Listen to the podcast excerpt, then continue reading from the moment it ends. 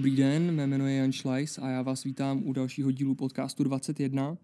Mým dalším hostem je Vítě Dopham, alias Právník Official, alias Captain Vietnam a abych to řekl jeho vlastními slovy, tak Větnamec, který už nestojí u stánku. Vítě, vítej. Ahoj. Myslím, že asi všem po tom úvodu je jasný, že máš větnamské kořeny, ale ty jsi narodil ve Větnamu a vyrůstal tady, nebo jak to bylo? Narodil jsi v Čechách? Já jsem se narodil ve Větnamu a do Česka jsem přijel, když mi bylo, myslím, že 6 let. A od té doby už vyrůstám tady. Ty ale uh, pocházíš, to můžeme říct trošku po přízvuku, uh, z Moravskoslezského kraje. Odkud přesně? Um, vlastně, když jsem se přistěhoval do Čech, tak um, moji rodiče tehdy bydleli v Českém Těšině a tak tam jsem začal svoje dětství a chodil jsem tam od uh, mateřské školky až vlastně po, po Gimple a následně jsem šel na vysokou školu do Brna. Ale jinak celé své dětství jsem strávil v Českém Těšině. Jaký to je vyrůstat eh, v pohraničí jako příslušník menšiny, ale jiný menšiny než polský menšiny? Jako cítil jsi to nějak? Já jsem větnamec druhé generace. První jsou naši rodiče a v tom Českém Těšíně jsem dlouhou dobu, dlouhou dobu jsem byl sám v mém věku.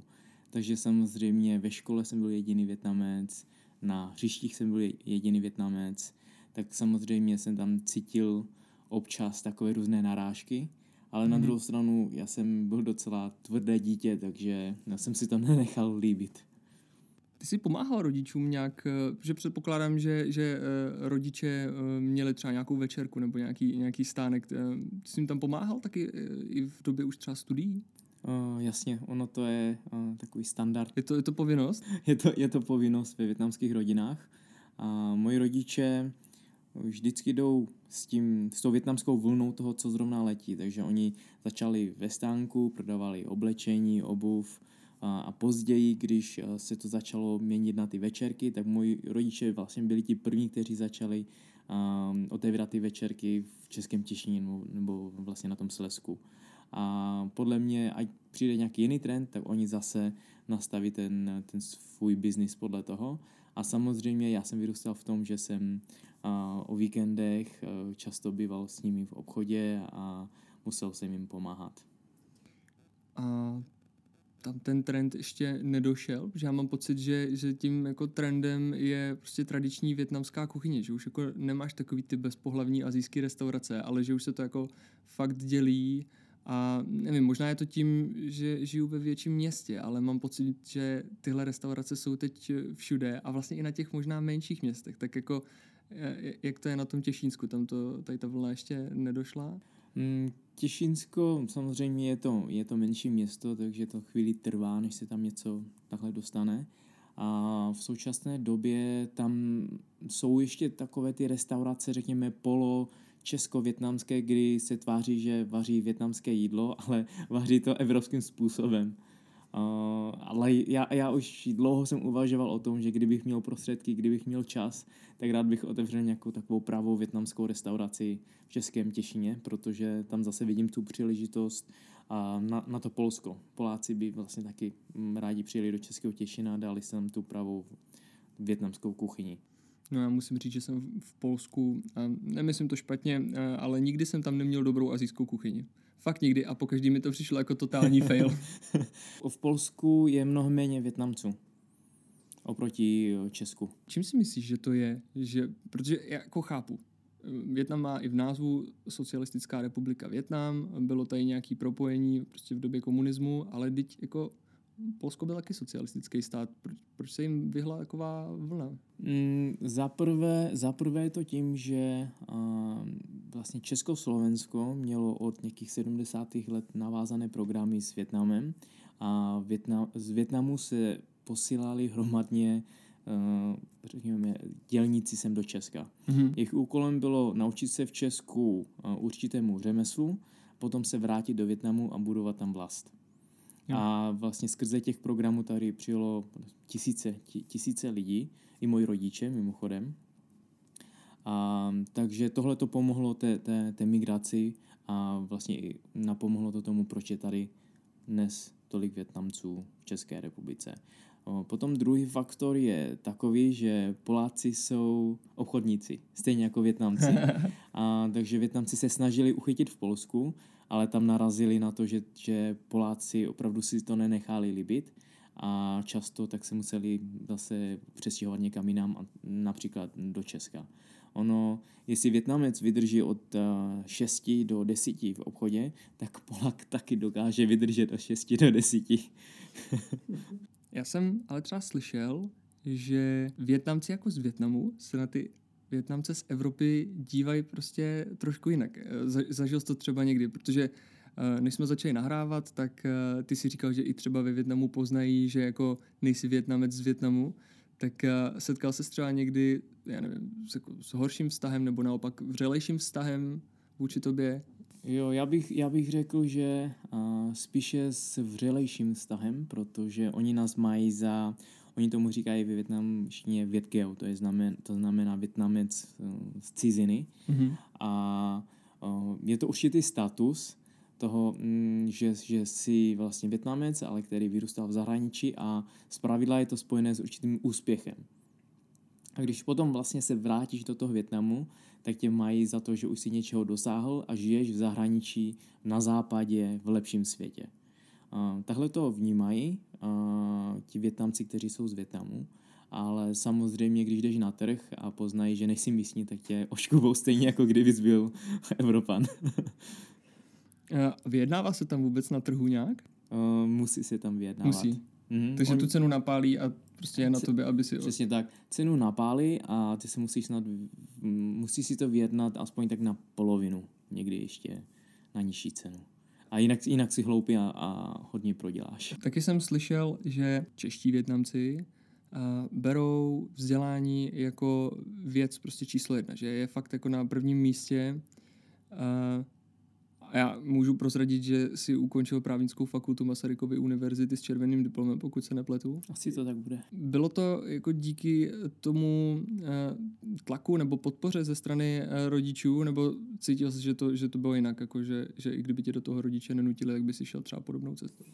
Mm, jo, já bych jenom možná uvedl přesněji, ono to není um, ten, ten standard, já tomu říkám standard, že, uh, že mladí Větnamci mají být ve všem nejlepší, Aha. Uh, zejména ve škole, tak uh, ono to mm, je dáno už tou, tou řekněme, azijskou mentalitou a vzniklo už to ve Větnamu, kdy ve Větnamu podle mě je ještě mnohem větší důraz na to vzdělávání. Mm-hmm. Nejenom tady vlastně, jak si říkal, u těch českých Větnamců, um, protože Větnam dlouhou dobu si procházel válkami, um, byla tam velká chudoba a lidi vnímali, že jediný způsob, jak se z té chudoby dostat, je vzdělání.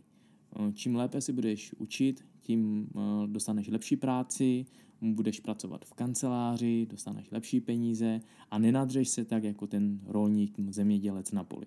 A, a s touhletou mentalitou vlastně přišli i sem do České republiky a ta první generace, která maká v těch obchodech, chce, aby jejich děti něčeho dosáhly, aby měli vzdělání a našli si lepší, lepší práci, lépe placenou, aby nemuseli dřít v těch obchodech.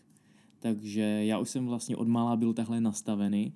Moji rodiče um, přirozeně chtěli, abych, abych se učil dobře, abych měl dobré výsledky.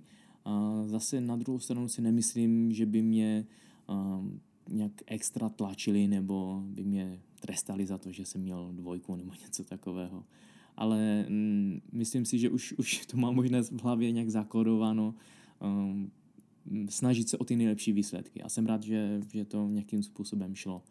Proč jsi vlastně rozhodnul pro studium práv a proč teda vlastně v Brně? Jako chápu, že z Těšínska je to blíž, ale uh, není to jediná právnická fakulta. Já často říkám, že uh, jsem měl na výběr, rodiče řekli, buď budeš doktor nebo právník, tak uh, právník mi přišel takový sympatičtější. Chodil jsi předtím na gymnázium? Chodil jsem na gymnázium. Že buď jdeš na, uh, na práva nebo na medicínu, aniž by to mělo cokoliv společného. Je to jenom takový prestižní, uh, prestižní obor obojí.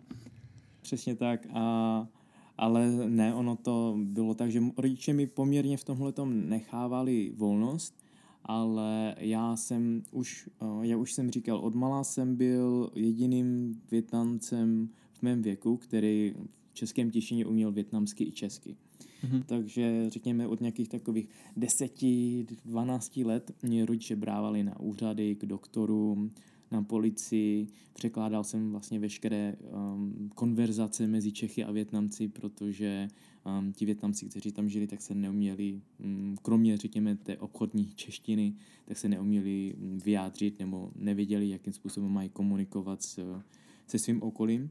Takže já jsem tam uh, byl na tom místě s tím, že jsem v průběhu puberty uh, obchodil x, x jednání, x schůzek, uh, na úřadech nebo, nebo u doktorů a tak podobně. A řekl jsem si, vlastně když teďka jim takhle pomáhám, mm, když jsem to vždycky dělal zadarmo, a už se trošku vlastně i vyznám v tom prostředí a tu práci, kterou já vlastně teďka pro ně dělám, tak eh, to je taková práce právníka. Mm-hmm. A v České republice zatím nemáme moc větnamských právníků, tak eh, já půjdu na práva, budu jeden z prvních větnamských právníků a můžu pokryt tady ten větnamský trh v Česku. Takže tohle mě vedlo, vedlo k tomu, abych, abych šel potom na práva. A teď jsi vlastně koncipient, těsně před advokátníma zkouškama.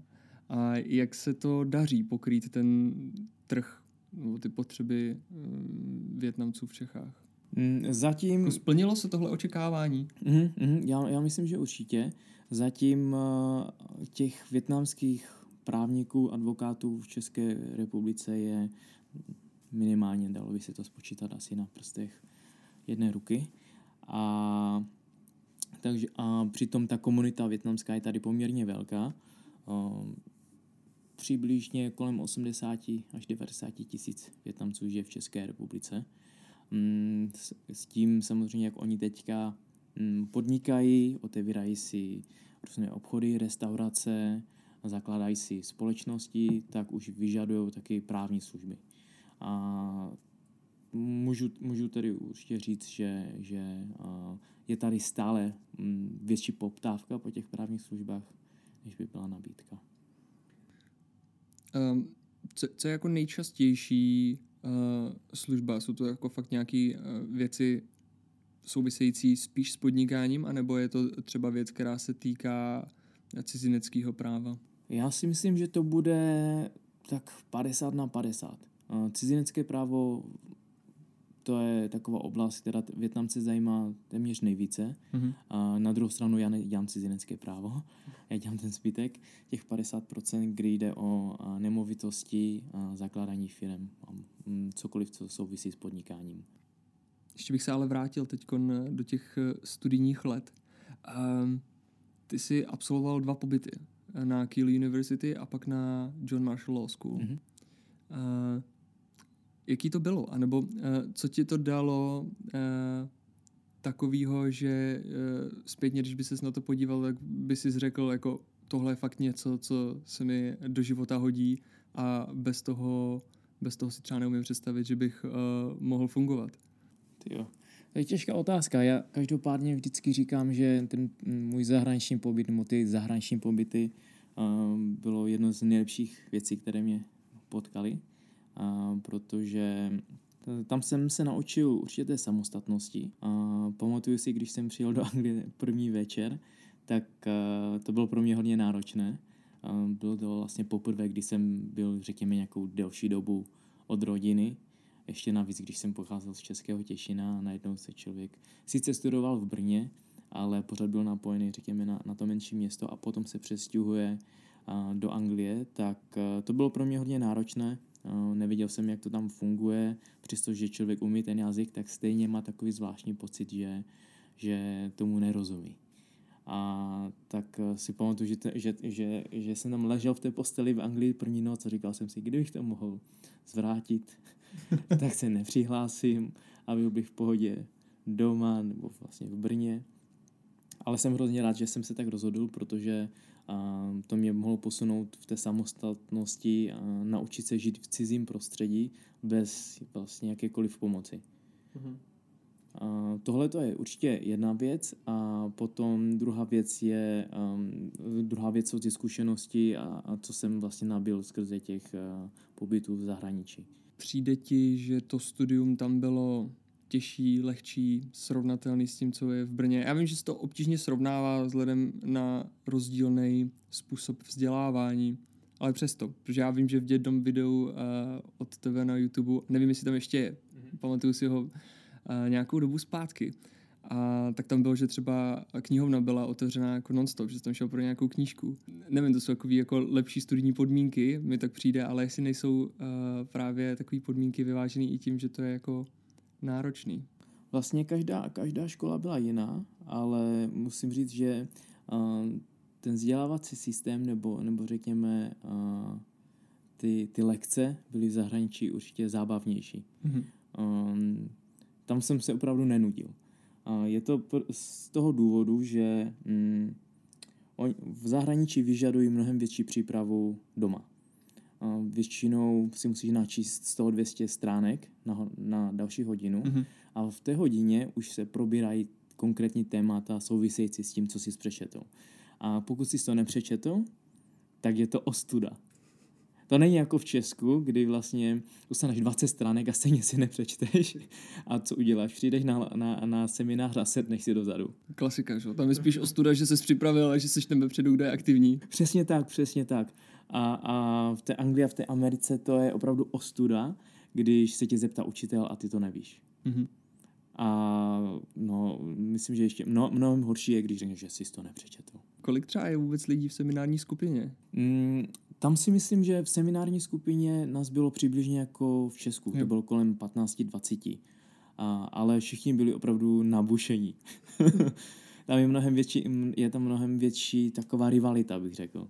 A, a jedna z, vlastně z takových historek, co to, co to potvrzuje, je uh, klasika, když, když máš třeba nějakou party večer, tak v Česku uh, tě pozvou kamarádi na party, říkáš, ty jo, ne, já musím zítra, mám zítra školu a musím se připravit. Kašli na to, pojď. Ne, ne, fakt, ne, tak pojď.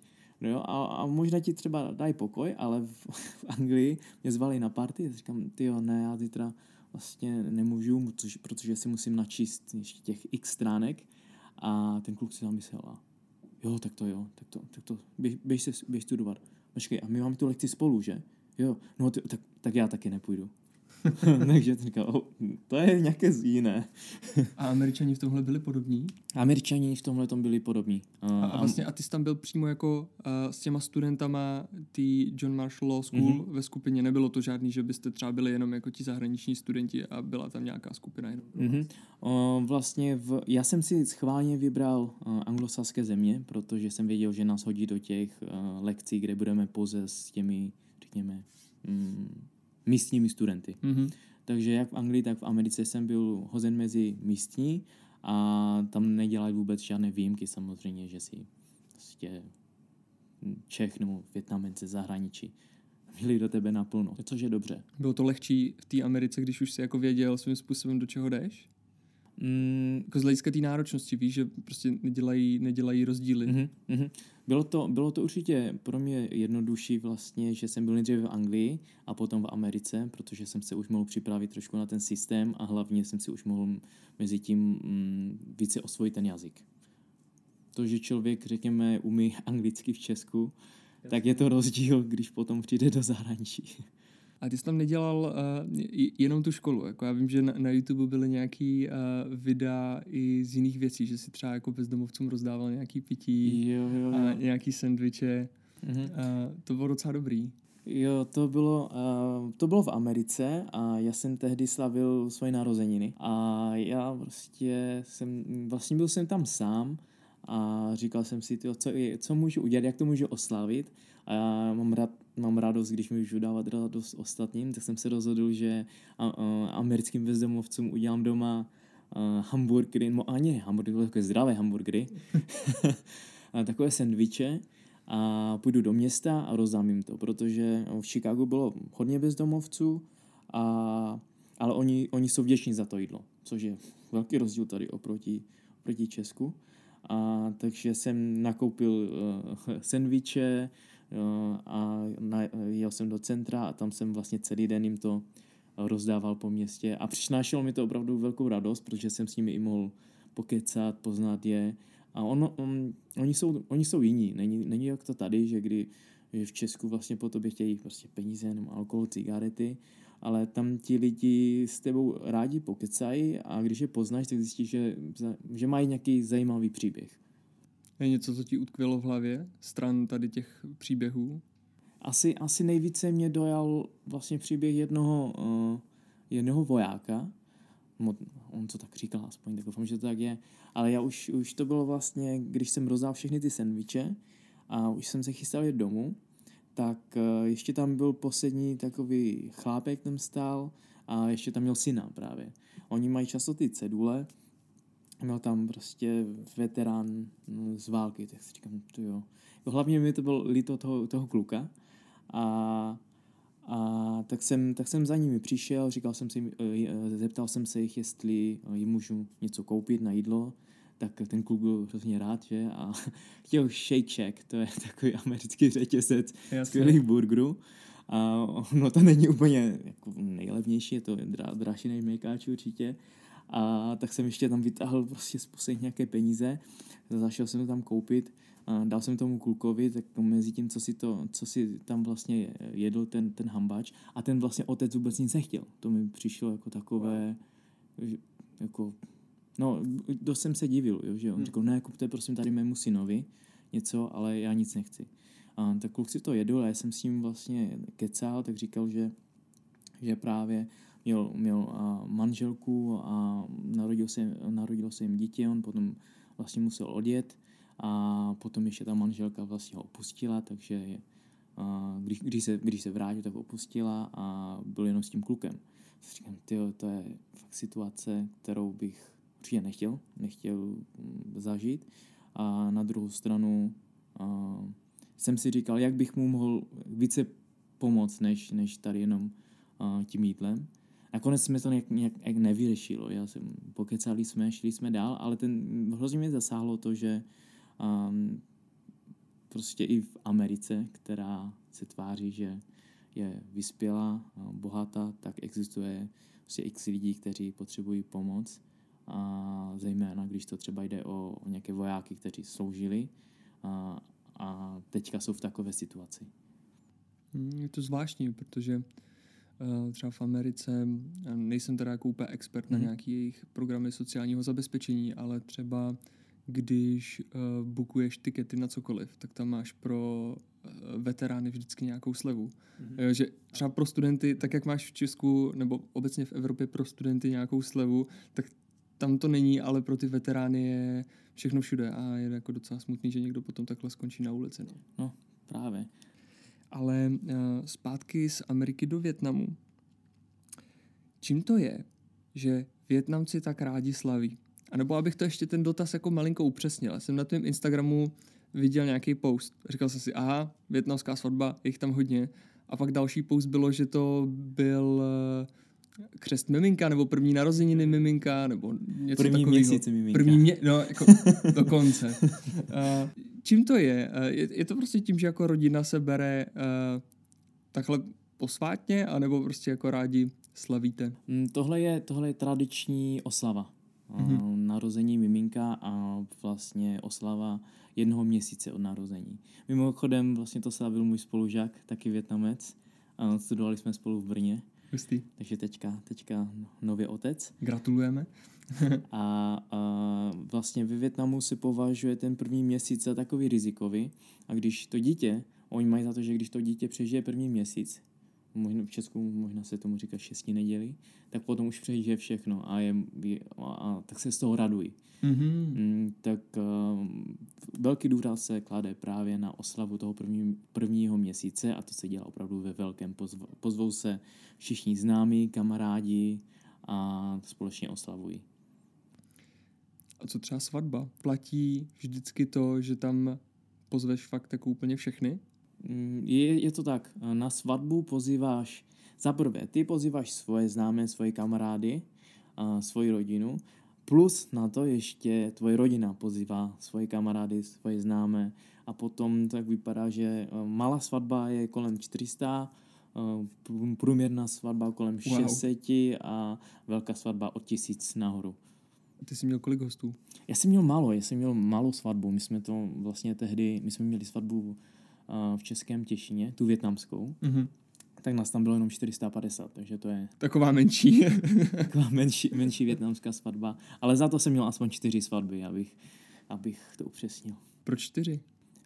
Um, první byla ta oficiální česká, Mhm. a na to druhý den byla ta větnamská a potom jsme ještě jeli- jeli s manželkou do Větnamu, kde jsme vlastně na každé vesnici uh, mých rodičů měli další svatbu, takovou oslavu svatby. Wow. Takže se budu muset rozvádět čtyřikrát.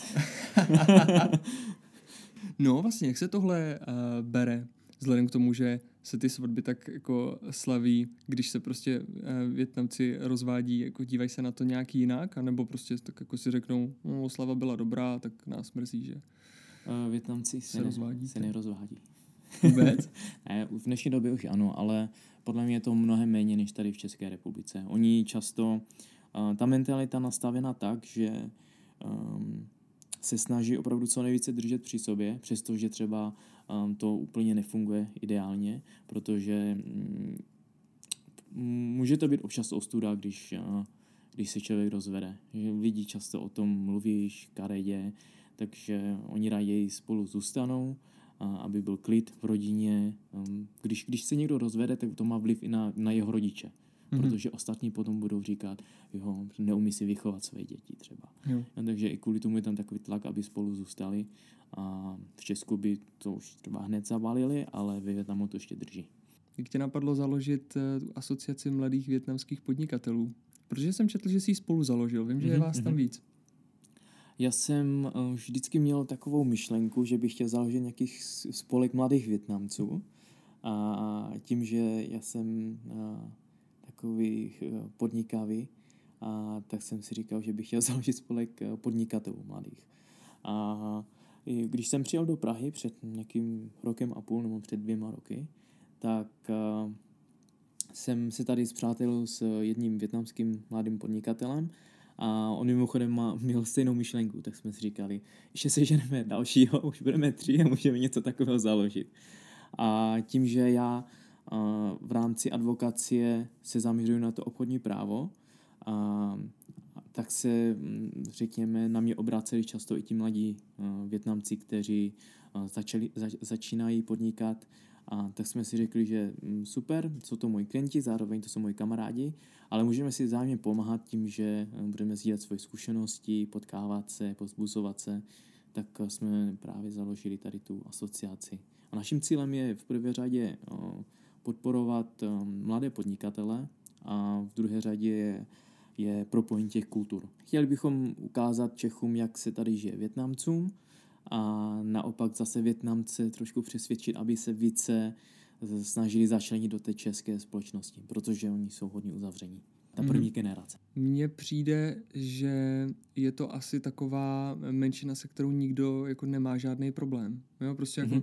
všichni chodili k Větnamcům uh, nakupovat oblečení nebo chodili do večerky Mhm. a bylo to jako v pohodě, až na nějaký excesy, které se propíraly v médiích, že někdo měl někde prostě pěstírnu marihuany. Tak i když třeba v některých periferních částech Česka je horší vztah k cizincům, tak eh, Větnamci si myslím, že jako v téhle skupině nejsou, že tak jako všichni, všichni Větnamci Mhm. berou. Je to zaprvé tím, že jsou sice uzavřená komunita, ale ta komunita je podle mě není problematická, jak říkáš, až na ty excesy nějaké. A, a na druhou stranu Větnamci prostě makají, no. A má to ten užitek, má to tu hodnotu pro, pro ty Čechy, kteří si můžou jít v 10 večer koupit rohlík do večerky. A na druhou stranu i ty děti mm, vlastně druhé generace, které chodí do, do těch škol, tak už se začlenili natolik, že to jsou kamarádi těch Čechů. Mhm. A tak právě proto si myslím, že Češi je vnímají tak, jak je vnímají. Myslíš, že je tady ale teda potřeba nějaká ještě osvěta? Jako, cítíš, že tam je nějaký nedostatek třeba v tomhle? Mm, osvěta, osvěta pro určitě ty uh, starší Čechy, Mhm. aby lépe pochopili Větnamce, kteří žijí tady. Vlastně to, co, co dělají, proč tady jsou, proč nejezdí na dovolené, uh, proč používají tykání místo Jasně. tykání. Uh, myslím, že to může pomoct i těm Čechům um, že jim lépe porozumět a snad i nějak navázat nějaké vztahy. A to stejné se snažíme právě na, mm, naučit ty, ty starší Větnamce, protože oni jsou, říkám, jsou uzavření, baví se jenom mezi sebou, ale bychom jim, jim trošku ukázali, že Česko jim může nabídnout mnohem více, jenom, ne, než jenom ty peníze, které vydělají v těch večerkách. A můžou si tady najít přátelé, můžou, protože většina z nich tady už bude žít podle mě do konce života, tak eh, chceme jim ukázat, že, že Česko je, Česko je nádherná země, která jim může hodně nabídnout a měli by toho využít. Mm-hmm. A třeba mm, z, z té asociace těch eh, mladých větnamských podnikatelů je třeba někdo, kdo by jako toužil výhledově eh, se vrátit do Větnamu a podnikat tam? Mm, někteří z nich to mají v plánu. Někteří z nich třeba začínali tady v České republice, ale mají produkt tak skvělý, že se chtějí s ním vrátit do Větnamu. Mm-hmm um, protože um, pokud to nějakým způsobem pomáhá komunitě mm, tady nebo společnosti tady, tak o to víc to může pomoct Větnamu, který teďka se rozvíjí. Tak mi to přijde, no, že vlastně uh, Větnam je pro aspoň asi mojí generaci jedna z takových těch destinací, kam se jezdí na dovolenou. Mm-hmm. Nechci úplně přehánět, ale začíná to se z toho jako malinko stávat Chorvatsko, že, že už je prostě moda jezdit do Větnamu, jezdit do Thajska, obecně prostě jezdit do Ázie. No ty jsi sám říkal, že jsi byl vždycky takový podnikavý a samozřejmě naši posluchači to nemůžou vidět, ale abych zprostředkoval, že jsme teď v showroomu značky tvých bot do Pumps a uh, máte slogan uh, Život na vysoké noze. Jak k tomu došlo, že se rozhodl vyrábět boty? Já vím, že je v tom zapojená tvoje manželka. Byl mm-hmm. to spíš tvůj nebo její nápad? Um, já bych řekl, možná ta myšlenka vznikla nejdříve v mojí hlavě, ale společně s manželkou jsme to potom dali dohromady. A, a já, já mm, studoval jsem práva, dělám samozřejmě teďka práva, ale tím, že moji rodiče podnikají, tak podle mě už nějakým způsobem i v tomhle jsem byl veden. A po škole jsem si říkal, uh, buď budu podnikat, anebo budu dělat koncipienta. Ale více jsem asi byl na tom právu, takže jsem šel uh, do advokátní kanceláře, ale na druhou stranu před hlavě mi prostě utkvělo to, že bych mohl něco rozjet, budovat něco vlastního a, a tehdy mě právě napadlo to, že můžeme uh, rozjet tady tyhle ty boty, protože já jsem někdy na, na vysoké škole jsem začal chodit s mojí současnou manželkou mm-hmm. a ona je vlastně, ona je o něco nižší než já, ale když si vezme podpatky, tak je vyšší. A my oba dva si docela zakládáme na, na, na té módě, snažíme se nějakým způsobem prezentovat oblikace, a tak ono to i na těch fotkách vypadá lépe, když ten muž je vyšší. tak uh, jsem si vzpomněl právě tehdy na mého strejdu, před uh, asi 10-15 lety, když se ženil, on měl, on měl podobný problém. A tak si pamatuju, že po, po večeru, uh, před, ten večer před svatbou si vzal klasické společenské boty, na to si nalepil takovou vložku nebo takový podpatek a teďka najednou byl vyšší. Tyjo, to je super, jako chytrý strejda, i když ty boty nevypadaly moc hezky, protože na venek eh, měli prostě takový dvojitý podpatek. No ale eh, když jsem měl já vlastně obdobný problém, tak jsem si říkal, já nebudu tak hloupý jako strejda a já si ten podpatek dám, jako ten klin si dám dovnitř, aby to nikdo nepoznal. Takže jsem nakoupil nějaké vložky, klasicky slepil jsem je dohromady, dal jsem to do té boty a ono to pomohlo. Byl jsem teďka najednou zase vyšší než, než uh, manželka, ale ty boty samozřejmě hrozně, hrozně tlačily, nebylo to úplně ono. A tak jsem si řekl, že, že to budeme muset nějak vymyslet, tak právě i tehdy jsem měl zrovna do Větnamu a tam, tam jsem si nechal takové boty udělat. A oni, vlastně, ne, nebyla to žádná světová novinka, on, tyhle ty boty už jsou v zahraničí nějakou dobu, ale v Větnamu mi to udělali tak uh, hezky, že to bylo pohodlné a zvenku to nešlo vůbec poznat, že tam je něco navíc. A, tak já jsem nějakou dobu je nosíval a až po x letech, uh, kdy vlastně jsme se k tomu odhodlávali, jsme si řekli, že tak do toho půjdeme. Protože zatím v Česku to nikdo neprodává a, a je škoda prostě si to nechávat pro sebe tady tohleto. Myslím, že je to unikátní, to jedna věc. Druhá věc je, že um, pořád mi tak přijde, musím se koukat tamhle na ty, na ty hnědý monky, že to je třeba netypický druh boty, mm-hmm. že tady ta obuv zažívá pořád jako boom. A že, že vlastně na tom trhu je pořád uh, hodně místa. Mm-hmm. Mm. Kolik uh, prodáváte, nebo jak se tomu biznesu daří? Kolik prostě uděláte třeba objednávek měsíčně? Máš o tom nějaký přehled teď mm-hmm. Slavy? Jo, jo, nějaké, nějaké přehledy mám, teďka jsme to rekapitovali. A uh, ty počátky jsou vždy těžké. Když uh, firma začíná, tak uh, se musí hodně peněz dávat do reklam.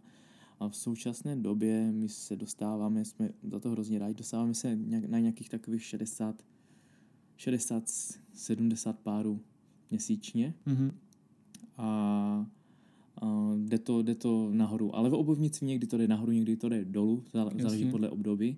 A, ale věříme, že to půjde, že to půjde nahoru. I kvůli tomu vlastně teďka máme, jsme otevřeli tady showroom v Praze, protože lidi si to chtějí vyzkoušet. Ten e-shop je fajn, ale u těch bot lidi si to prostě musí vyzkoušet. Mhm, jasně. A pořád tam vzniká ten problém, že eh, ti to lidi do 14 dní vrátí, takže ty prostě potom eh, máš problém třeba s cash flow, jakože ty ano. peníze musíš zadržovat eh, těch 14 dní. Mm. No a jaký je tvůj cíl ohledně, ohledně obuvy?